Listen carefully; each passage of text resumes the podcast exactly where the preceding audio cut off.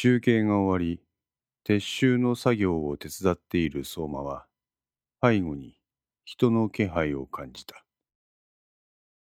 岩崎さん。相馬くん。ちょっと、話があるの。え？でも、俺バイト中やし。二人のやりとりに気がついた安井は、いいよ、十分だけなら、と言って気を利かせた。二人は会館の外に出た。そういえば相馬くん、テレビの報道カメラマンのアシスタントをしてるんだったね。ああ。まさか、こんなところでばったり会うなんて思ってなかった。あ、あ、そう？今日は、ありがとう。え？なんか、私、途中で頭が真っ白になってしまって。ああ、よくある話やわ。テレビの生中継のインタビューなんか普通の人を経験せんもん。そこで話すことがそのまま電波に乗って不特定多数の視聴者に伝わるんやから緊張せん方がおかしいわいね。岩崎さん、無難にこなした方やと思うよ。そうかな。そうやって気にせんでや。相馬くん、私に助け舟出してくれたでしょ。え？何のこと？ほら、真っ白になってた時、相馬くん、私の方を見て、うなずいてくれた。あ、そんなこと俺したっけな。あの時、周りの空気がすっごく重たく感じた。何ここで詰まってんだ。さっさと求める言葉をよこせってね。記者の人は笑顔だけど、目は笑ってないし、急に押しつぶされそうになった。言ったがいね。結果的に岩崎さんはそれを無難にこなしたんやから、結果オーライや。あの時、私瞬間的に思ったの。何を？この人たちは私じゃない方を見ている。あ？どういうこと？岩崎香織っていう人間の言葉が欲しいんじゃなくって、発言の中身だけが目当てだって。相馬はこれに答えなかった。そうよ。マスコミの人たちは自分たちが求める言葉だけが欲しい。シナリオに沿ったものしかいらない。だから発言者が誰であるかなんてどうでもいい。最終的に形にさえなってればそれでいいのよ。そんなもんやって、テレビって。放送時間も制限されとし、今日のこれだって生やろ？ぶつけ本番やからヘマなんかしたくないんやって。ほやから、ほら、岩崎さん、南さんとがっつり打ち合わせしとったがいね。打ち合わせしててあそこであの対応？緊張するかもしれないってことは分かってるんだったら、もうちょっとなんか仕様があるんじゃない？相馬は答えに窮した。相馬くんだけだった。私の目、ちゃんと見ててくれたの。うん、んなことないと思うけど。岩崎は会館外に設置されていたベンチに腰をかけた。そしてため息をついた。大丈夫な参加者の人ら。うん。今日は事前の打ち合わせ通り宣伝のためだけに来てもらったの。だから大丈夫。相馬はこの岩崎の発言に疑問を抱いた。あの場の参加者全員が仕込みによるものだったとしたら、なぜその中の一人である老婆が岩崎を動揺させるような発言をしたのか。え？あれ、全員仕込みなうん、そうよ。あ、ごめん。一人覗いてね。ああ、そう。相馬は岩崎の横には座らず、ポケットに手を突っ込んで、地面に転がる石ころを蹴飛ばした。今日も岩崎さん、いい感じやね。え昨日に引き続いて、垢抜けて洗練された感じやわ。岩崎は自分の服装を確認した。あ、ありがとう。南さんもなんかデレデレしとったよ。やめてほしいな。目が笑わない笑顔を見せる人って私嫌い。相馬は失笑した。ところで、あれから長谷部の方どうなんえ？昨日の今日でなんなんやけど、あれから長谷部とコンタクト取ったん？軽くうなずく岩崎を見て、相馬は口元を緩めた。あ、さっきまで会ってた。おお、なんか新しい発見あったけ？あ、うん、別に。岩崎の頬に赤みがさしたのを相馬は見逃さなかった。あれ？それなんかかっこいい？相馬は岩崎の華奢な腕に巻かれたものを指さした。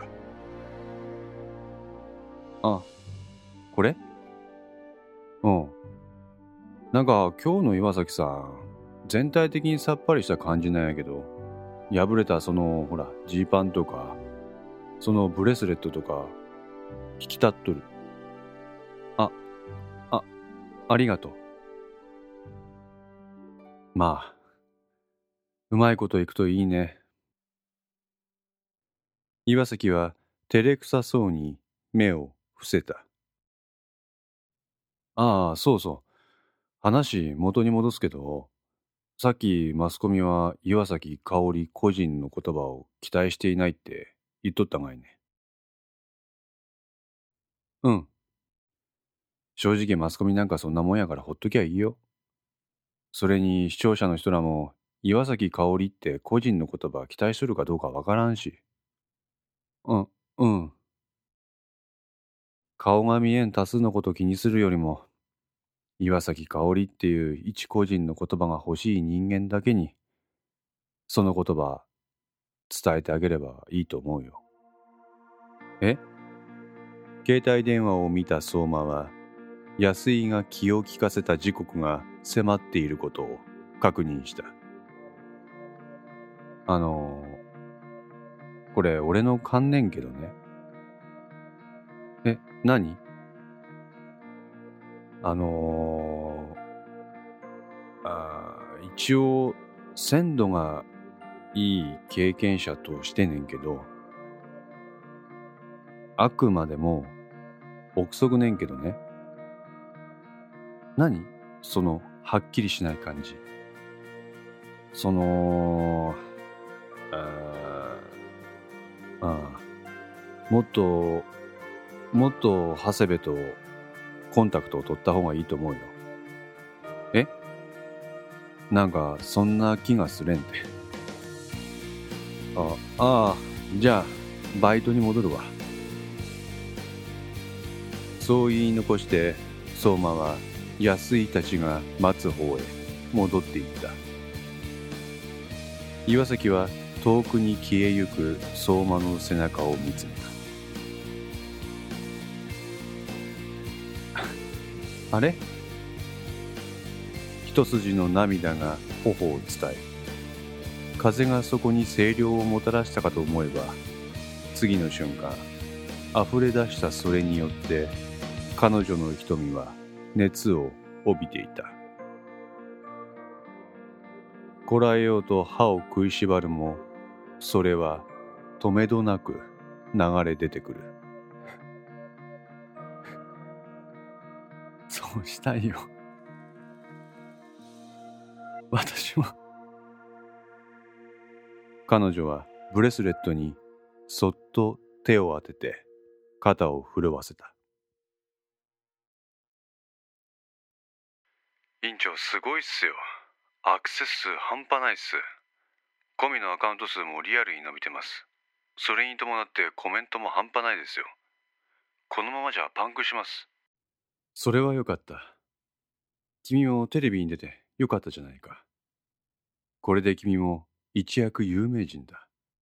いえ、俺なんか影に隠れてますよ。岩崎のやつが画面に映し出されてからアクセスがすごいんです。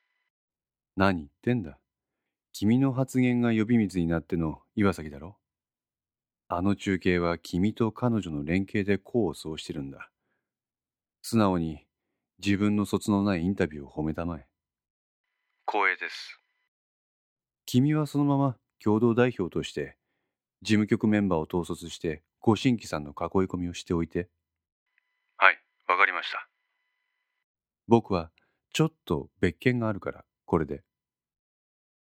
そう言って陣川は電話を切った。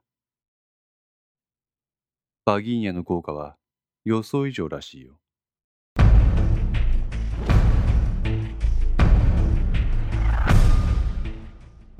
振り向いた彼の目の前にある。長机にはノートパソコンが並べられその一台一台に男が張り付いていた。この部屋には陣川を含めて6名の人間がいる。じゃあ僕らも始めようか。その場にいる皆が一斉にパソコンを操作し始めた。静寂の部屋にキーボードを打つ音だけがこだました。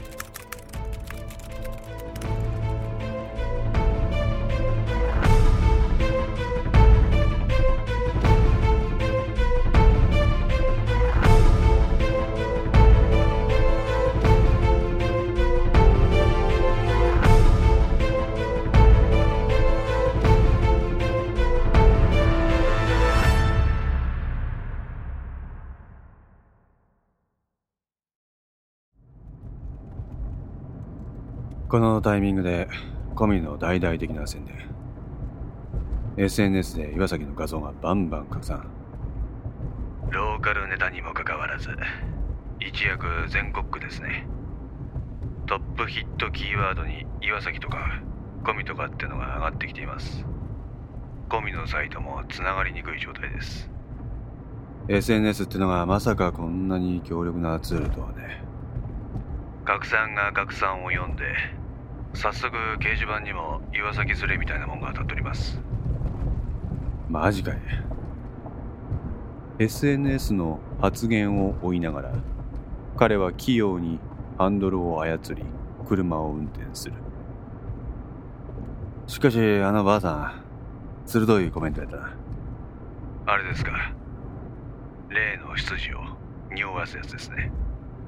ああ。あの時明らかに霊は動揺しとった。あのばあさんも課長の S ですか？片倉は返事をしなかった。まさ表で大きなことが起こってる時はその裏で別のことが起こってるとかって言うがよそうですね。君が悪いです。こう言って富樫はマウスの手を止めた。え？富樫は SNS 上のある人物の発言に息を飲んだ。どうした？あ、ちょっと待ってください。彼はあるサイトにアクセスした。あ。何年マサどうしてんで503サービスアンアベイラブル。あ？アクセスが集中してサーバーが落ちてます。何？どこの？まさか。おいマサ、どういうこと言え石伝のウェブサーバーが落ちとるんです。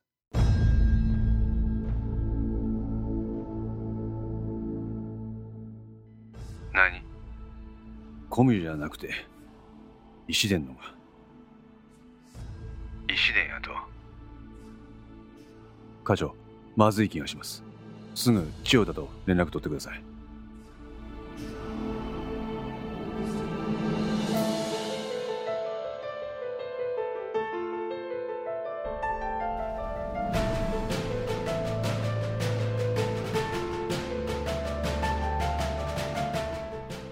この戦通いかがでしたでしょうか？